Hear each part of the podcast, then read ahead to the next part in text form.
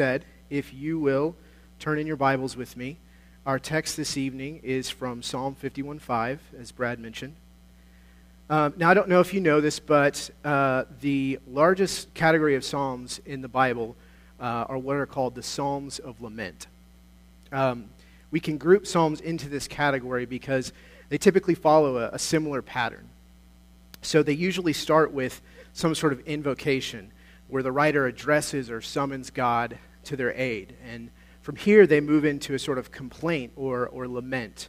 And it's here that the writer typically expresses some sort of um, anxiety or frustration or pain because of some situation that they've experienced. And they're, they're putting this before God. And having done that, they usually move on to a request asking God to alleviate or, or fix this problem that they're, they're dealing with. And then finally, these Psalms usually close out with just an expression of trust that the psalmist believes God has heard their cry and he will answer it.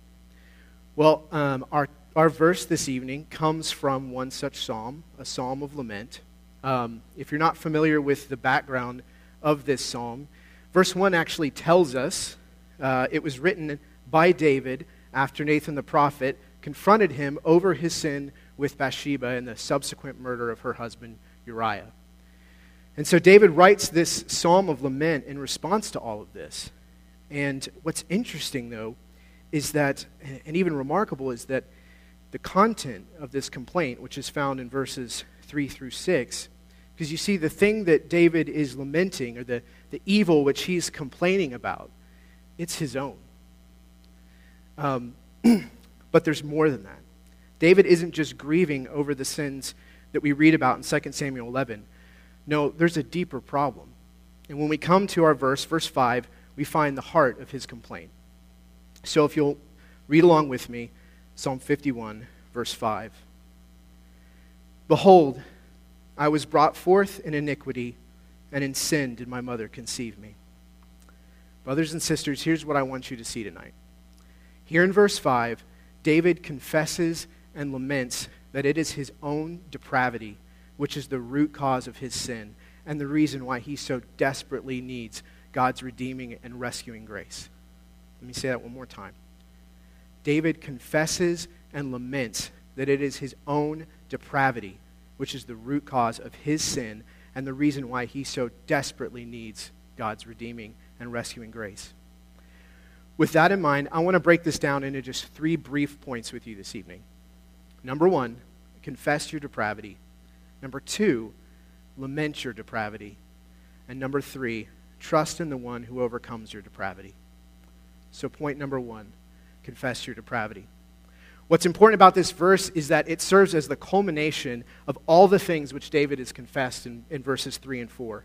In those verses, we see David acknowledge not only the reality of his sin, but the gravity of it. He has sinned against God and God alone.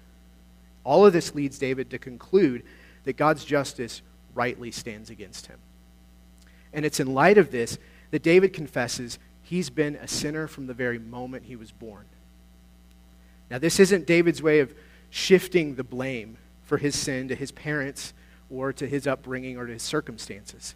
No in light of his sin, David looks back on his life and he sees that from the very moment he was born, sin has always been there, shaping him, moving him, and directing him.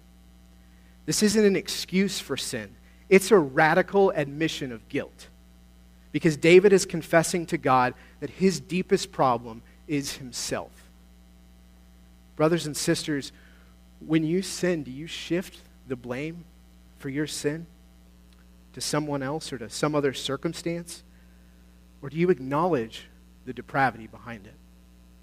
I think one of the reasons as Christians that this is so easy for us to do is because we tend to take our depravity for granted because of the gospel. But, brothers and sisters, hear me. Yes, you've been justified. Yes, you've been washed and born again. But remember, you're still in the process of being sanctified. While the cross has freed you from the penalty of sin and the Holy Spirit is working to free you from the power of sin, you will not yet be free from the presence of sin finally and fully until you die or until Christ returns. Which means, until that day, we must never take our depravity for granted. When you see sin in your life, recognize there is depravity behind it and confess that to God and confess it to each other. I want to pause for a moment and say, I am so thankful and encouraged for the way that I see so many of you practice this very thing. I rejoice when I see you all recognize the potential for sin in your own hearts. And yet, I know how easy it is to forget. Which means, brothers and sisters, we have to watch out for one another. And, and friends, this is one of the reasons why meaningful membership in church discipline and why discipleship is so crucial to our health as a body. Behind each of these practices ought to be a deep recognition of the reality and potential for sin in all of our hearts. And when that's the case, these practices will, by God's grace, work to protect this body and the gospel from the damaging effects of sin. One last thing that I think needs to be said in light of the fact that it is Mother's Day, and we did have the opportunity to recognize all of these wonderful new parents and children. Parents, mothers, let me just say this. Yes, children are a wonderful blessing from the Lord. But as our text this morning and our text this evening show us, the fact that we're born sinners means we have a solemn responsibility to raise our children up in the fear and admonition of the Lord. And one of the ways we do that is by striving to faithfully teach them about sin and where it comes from. Parents, make sure that your kids know that depravity is real. Make sure they know where sin comes from, but most of all, make sure they know how much they need Christ. Point number two lament your depravity. As I mentioned at the beginning, this is a psalm of lament, and that's so important because I want you to see that not only is David confessing his depravity, he is deeply grieved by it. We see that when we look at the very way he expresses it. He's been building to this from the very beginning of the psalm, but finally, here in verse 5, we see him totally broken under the weight of his sin. In his grief, he cries out with this emphatic declaration, saying, Behold, look, God, I am guilty not only of this sin, but I have been guilty of sin from the moment I was born, sinful from the moment I was conceived. The important point here, brothers and sisters, is that when we sin, we should not only acknowledge our sin and our depravity, but we should be broken by it. It should break our hearts. I want to warn you here there's a kind of, of grief and a kind of brokenness over sin that can be dangerous and hope, hopeless and even obsessive. That's not what I'm commending to you. What I am commending is a kind of godly sorrow that laments sin and depravity because it sees it for the, what it is, and it sees it the way that God sees it, and it hates it. So hear me when I say this, Christian. Yes, the gospel has freed your conscience from the guilt of sin, but don't think that means that you should ever stop grieving sin or ever stop grieving your depravity.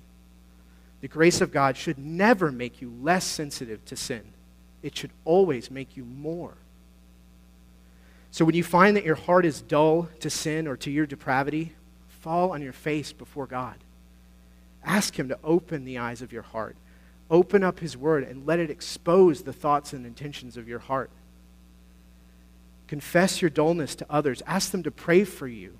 Look to the cross and be reminded of all the sin and all the shame which Jesus bore on your behalf. And friends, what a great benefit this godly grief will be if we cultivate it. One, because the very fuel that drives our heart towards lasting repentance is this grief. When we come to hate sin, we will fly towards holiness.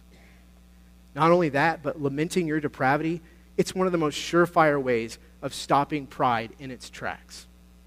And that's because this kind of grief will humble us and guard us from the temptation of thinking that we have any cause to boast or any reason to think that we're better than someone else or any kind of spiritual pride that might dwell in our hearts. This should cause us to be tender hearted towards one another and more patient. So, for the sake of this body, brothers and sisters, lament your depravity. Finally, point number three trust in the one who overcomes your depravity. There's one last but crucial thing I want you to see in this verse tonight. If you look back at the beginning of the psalm, David opens his invocation by, by crying out to God for mercy. When we follow his confession all the way to verse 5, we see the reason why David is asking God for mercy is because he sees the root of his sin for what it is, and he realizes that he is completely unable to redeem himself. In other words, on his own, David recognizes he is hopeless. But he knows there's hope in the God who is both willing and able to overcome his depravity. Friends, this is the gospel. This is literally Ephesians 2 1 through 7. Remember what we considered this morning. We were dead in our trespasses and sins, living in the passions of our flesh, born by our very nature children of wrath. But God, being rich in mercy, because of the great love, the two things David appeals to at the beginning of this psalm, great love with which he loved us, even when we were dead in our trespasses, he made us alive together with Christ. Maybe you're here tonight and maybe you're not a Christian. Maybe you recognize that you've done some bad things, but you think generally that you're a good person. Friend, for your sake, let me assure you that's not true. You and I sin for one reason and one reason alone. We are sinners, and we have been from birth. But, friend, God is rich in mercy and love, and He has sent His Son Jesus, born without sin, to live the life that we couldn't live to die the death that you and I deserve, taking the punishment for sin upon himself. And if you will repent of your sin and put your trust in Jesus, he will blot out your transgressions, cleanse you of your sin, and give you a new heart, one that hates sin and loves God. Finally, brothers and sisters, not only is this the gospel, but it's the very reality, the very hope by which we're being sanctified. When you sin, yes, confess and lament your depravity, but let that grief continually drive you to the mercy and love of God. Let the bitterness of your sin make the sweetness of the gospel stand out. Let a view of the darkness of your depravity direct your eyes to the brightness of the glory of your salvation. I'll close with this. Consider the parable of the tax collector in Luke 18. What did Jesus tell him, tell us about him?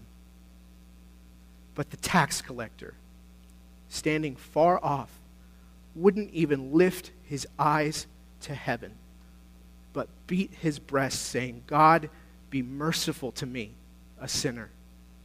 I tell you, this man went down to his house justified.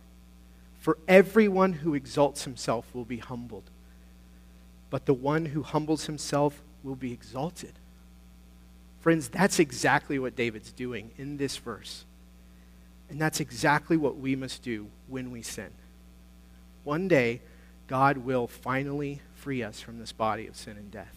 But until that day, when you sin, confess your depravity, lament your depravity, and trust in the one who overcomes your depravity. Let's pray.